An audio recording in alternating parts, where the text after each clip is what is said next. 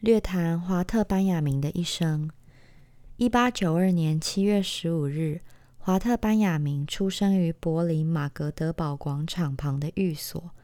他的父亲艾米尔·班雅明起初从事银行业，后来转而经营古董和艺术品的买卖。华特·班雅明的祖母布吕内拉和十九世纪德国犹太裔诗人海涅的家族。以及荷兰的范布伦家族有亲属关系。十八世纪，荷兰海军上将阿仁特·范布伦以及十九世纪美国第八任总统马丁·范布伦都来自范布伦家族。华特·班雅明的母亲宝琳也是泰人，娘家的宣佛利斯家族出了几位著名的数学家、考古学家和法学家。宝林的父亲则是经商有成的商业巨贾，原先住在兰斯伯格，二战后隶属于波兰的领土，而后迁居于柏林。班雅明曾在《柏林童年》这部短文集里描述自己身为一个敏感的孩童所成长的生活氛围。班雅明排行老大，家里还有个弟弟格奥格和妹妹朵拉。他们跟班雅明一样，如今都已不在人世。格奥格曾在北边柏林的城区行医，后来死于德国境内的纳粹集中营。班雅明原本就读于柏林腓特烈皇帝学校的文理中学部，之后由于健康状况不佳，为了疗养身体，便转学到图林根邦豪宾达乡间的一所寄宿学校。他在那里结识了后来创办维克斯多夫自由学园的德国教育改革家维内肯，并且深受其影响。两年后，当他重返柏林菲特烈皇帝学校就读时，便积极参与当时激烈反对资产阶级的青年运动。他们这些成员会在演讲厅里聚集，而且还撰稿印行。开始这份杂志，班雅明曾在这份刊物里出世提升，以阿多尔这个笔名发表了他个人最早的几篇文章。一九一二年，他通过高中毕业考而前往南德的弗莱堡大学攻读哲学，但在隔年夏天便转学回柏林洪堡德大学。就在这个时候。他那位曾在巴黎度过青年时期的父亲，便资助他前往这座艺术之都旅游。而这趟巴黎之旅对他的人生来说，无异于一场永久性与决定性的体验。文学知识渊博的他，在弗莱堡大学就读时，认识了青年诗人海因勒。后来，班雅明转学回柏林时，海因勒也跟着他一同转学。他们两人随后活跃于柏林的自由学生联盟，并试图借由这个组织，将当时尚未参与社团的大学生聚集起来。在一九一四年四月开始的那个学期里，他还当选为自由学生联盟的主席。他就任这个职务时所发表的演讲，和他后来撰写的《大学生的生活》这篇文章，德国犹太裔作家希勒曾将此文收录在他为自由学生联盟所制作的第一本年度计划书里，在内容上有部分雷同。然而，数个月后所爆发的第一次世界大战，却大大的改变了班雅明和他的朋友以及战友的情况。自由学生联盟认为，赞成德国参战的维内肯是伪理想主义者，故而与他疏远。诗人海因勒和他的女友，由于已经预见一战即将带来的恐怖的血腥暴行。于是双双一起开瓦斯自杀。海因勒过世时才二十岁，人们当时还在他身上找到他临死前所写下的一张纸，里面的诗句如下：“紫的发亮的苹果，枯黄的叶片，带着这些果实飘落四处。”班雅明曾用好几年的时间搜集和整理海因勒未完成的诗作，最后却找不到出版商愿意出版。看来这些作品现在就跟班雅明那本纪念这对自杀情侣的诗集十四行诗一样，都已经一失而不复得。一九一四年秋天，班雅明开始撰写关于德国浪漫派诗人赫德林的论文。此时，他也因为认识后来结离的妻子朵拉·凯勒纳，而取消他与另一位女子的婚约。一九一五年十月，班雅明为了朵拉，决定转学到慕尼黑大学继续攻读哲学。在此之前，也就是该年七月，他还认识了目前在耶路撒冷大学教授犹太教神秘主义的休勒姆。班雅明和修勒姆维持了终身的友谊。他在认识这位参与犹太复国运动的犹太裔好友之后，才发现生活在柏林理性且自由氛围里的自己和犹太教的关系实在过于松散。这个机缘让他得以再度认识历史丰富且思想精辟的犹太教世界。而且相当感谢他在思想方面所带给他的一些关键性启发。在班雅明早期那几篇哲学论文的主题里，人们不难察觉，这位作者在探讨事情的利弊时，曾大大受益于犹太教的精神世界。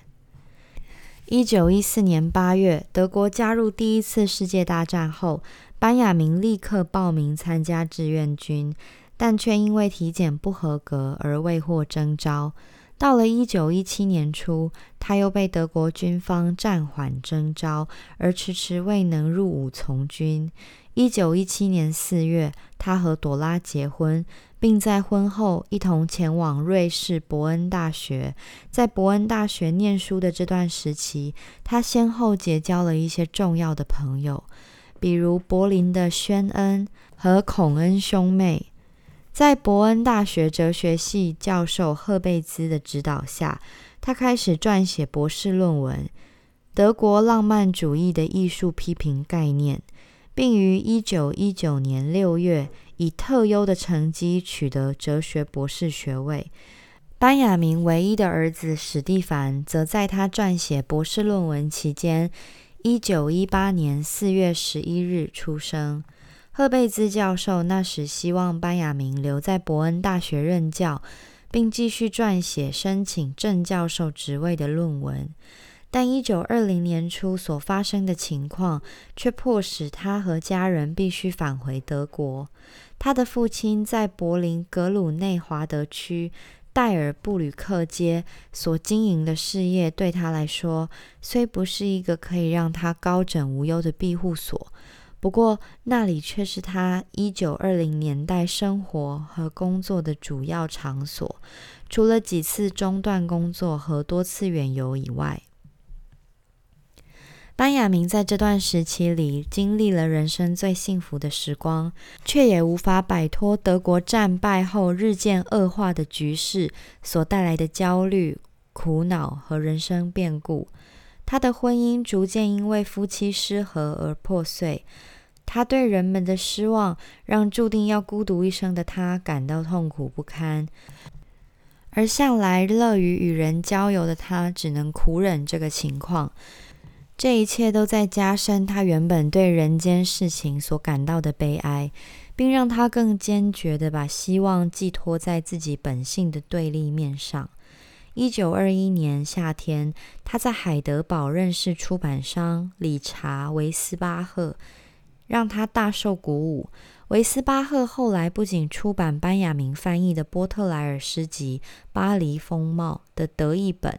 而且还接受班雅明的提议，发行《新天使》这份新杂志。班雅明之所以将这份杂志命名为《新天使》，是因为他曾经在慕尼黑的保罗克利画展里看到一幅名为《新天使》的水彩画。而且当时还不假思索地将它买下。这幅画作在他往后的人生岁月里，一直是他的冥想图像，一直在提醒他留意某种精神的呼召，因此对他意义非凡。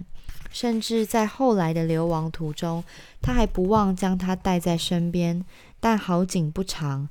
德国的恶性通货膨胀使得这位出版商不得不撤回这份杂志的发行计划。他最后在一九二二年九月正式告吹，而当时班雅明正为创刊号买手撰写文稿。一九一六年，班雅明在犹太裔哲学家好友古特金的介绍下，认识了德国反国族主义的作家朗恩。他们之间的关系在一九二一年之后又变得更加密切。此外，古特金还于一九二二年夏天将班雅明的《歌德的亲和力》寄给奥地利犹太裔诗人霍夫曼斯达。霍夫曼斯达在展阅后，基于身为诗人的判断，认为他简直是不可多得的佳作，立刻将它刊登在他所主编的《新德国集刊》里。霍夫曼斯达对他的文章的赞许与刊载，以及后来这位诗人和他的会面和书信往来，让他在一九二三年至二五年撰写他的重要论著，也就是他用来申请法兰克福大学正教授职位的论文《德国悲剧的起源》。期间获得了很大的慰藉。他在这本著作里讨论十七世纪巴洛克戏剧和十八世纪古典戏剧的对立，并把巴洛克戏剧所呈现的残破而苦难的三十年战争时期这个当时备受质疑的文学领域，当作哲学探究的对象。不过，这份论文最终却因为审查。的教授无法接受而未获通过，因此他在大学任教的计划也随之破灭。为了赚取生活费并争取个人声望，他知道自己势必得继续以自由撰稿的作家、译文评论者、杂文作者和翻译者的身份工作。他后来向《法兰克福日报》以及哈斯所主编的期刊《文学世界》投稿。由于稿酬丰厚，而让自己的旅游兴致得以获得满足。他曾到过西班牙、意大利、挪威，而且还一再造访巴黎。一九二四年夏天，他在意大利南部的卡布里岛认识了立陶宛裔苏联女导演阿霞拉奇斯。随后，在他的影响下，努力的认识，深刻的认识。激进的共产主义的现实意义，并研读匈牙利马克思主义哲学家卢卡奇的代表作《历史与阶级意识》，从此转而信奉马克思主义。后来，他接受苏联国家百科全书编辑群的委托，而着手撰写德国文学家歌德这个条目。可以确定的是，他曾为该条目写下两份稿本。一九二六二七之交的冬天，他甚至远赴莫斯科访问，但最后却带着矛盾交杂的心情，至少可以这么说，返回德国。在一九二五年、二六年之交的那个冬季，他和作家友人黑瑟尔着手合译法国文豪普鲁斯特的经典文学巨著《追忆似水年华》。当时，他立刻认识到普鲁斯特的现实意义，并觉得自己和他的作品思想和精神相当契合，因此还不断钻研里面的内容。除了巴黎那些超现实主义者以外，黑瑟尔也鼓励他探讨当时巴黎不断增建的采光廊街。他虽然没有完成这项研究计划，但是一些相关的研究心得却成为他日后撰写。巴黎，一座十九世纪都城。这篇重要论文的基础。班雅明在法兰克福结识了霍克海默和阿多诺之后，这两位法兰克福学派大师始终对他推崇有加，而且双方一直维持着深厚的友谊。他对广播这个新兴传播媒体的探讨，也受益于他的朋友宣恩，也就是一九二零年代晚期法兰克福广播电台的负责人。还有他和德国左派剧作家布莱希特的相识，对他本身也很重要。他后来曾自信十足地评论布莱希特的剧作。除此之外，他也很感谢德国知名出版商恩斯特罗沃特，在一九二八年为他这位知识界的非主流作者出版《单行道》和《德国悲剧的起源》这两部著作。不过这两本书当时叫好却不叫座，这是可想而知的。后来某些团体以政治手段攻击班雅明，而让他陷入了忧虑不安的心绪中。双亲的亡故以及一九三零年与妻子的离异，则让他的精神进一步受到打击。当时他心里很清楚。法兰西主义的胜利势必会让德国面临某种凶险，势必会导致第二次世界大战的爆发。而这些后果所造成的浩劫，虽然他不愿意这么预言，也是前所未有的。他的好友休勒姆曾试图说服他争取耶路撒冷大学的教职，但之后却因为外在和内在一些阻力而不了了之。这似乎是因为当时的学术环境对犹太人的限制已经越来越多的缘故。班雅明对希特勒的纳粹党在一九三三年赢得德国国会大选而上台执政一事一点也不意外。而身为受到悲歌的犹太人和不受欢迎的作家，他在纳粹执政初期只好改以另外两个笔名发表作品，而不断。恶化的局势，最后却使得他不得不流亡国外。他当时选择在巴黎落脚，这个法国首都比他所生长的德国让他觉得更有归属感和安全感。他在巴黎头几年的流亡生活相当艰辛，幸好那时也被被迫迁离德国的法兰克福大学社会研究所，也就是法兰克福学派的大本营。聘用他作为该研究所的基本成员，而让他获得一笔固定的收入。他在该研究所的专属刊物《社会研究期刊》所发表的论文，算是他在这段时期内最重要的作品。一九三六年，瑞士的新生命出版社还出版他的书信集《德国的人们》，而他在内容里对每封信件的评论。都是他和那个已不复存在的旧德国的告别。阿多诺和妻子搬到美国后，对班雅明在巴黎的处境感到担忧，而建议他移民美国。但他当时留在法国的心意十分坚决，而拒绝了这项提议。一九三八年年底以后，人们已经普遍认为第二次世界大战的爆发是迟早的事，但他却认为。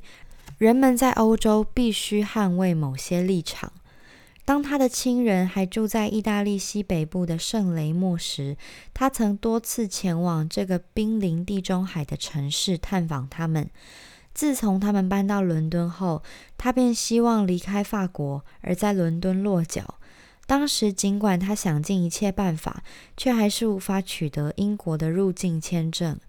一九三九年，二战爆发后，他曾在勃艮第的涅维尔拘留营被关押三个月，后来终于获释而返回巴黎。一九四零年，已移民美国的霍克海默曾以保证人的身份为他写保证书，而替他取得美国的入境签证。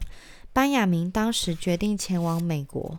不过，自从德军占领法国后，人们若要离开法国，便只剩下逃往西班牙一途。班雅明后来随着一小群逃亡者，试图跨越法西边界的比里牛斯山，并顺利抵达伯特伯这座西班牙小渔村。不过，当他们好不容易到达时，却受到当地村长的勒索。这位村长甚至扬言，如果他们不配合他的要求，就会把他送回法国，交给盖世太保。就在当晚，也就是一九四零年九月二十六日，班雅明吞下大量吗啡自杀。隔天早晨，他被发现时其实还活着，但他却用尽最后的力气阻止人们为他洗胃急救。随后，他便撒手人寰，而被埋葬于波特伯当地。至于那些与他同行的逃难者，则因为他的牺牲而获得西班牙的入境许可，顺利逃离纳粹的魔掌。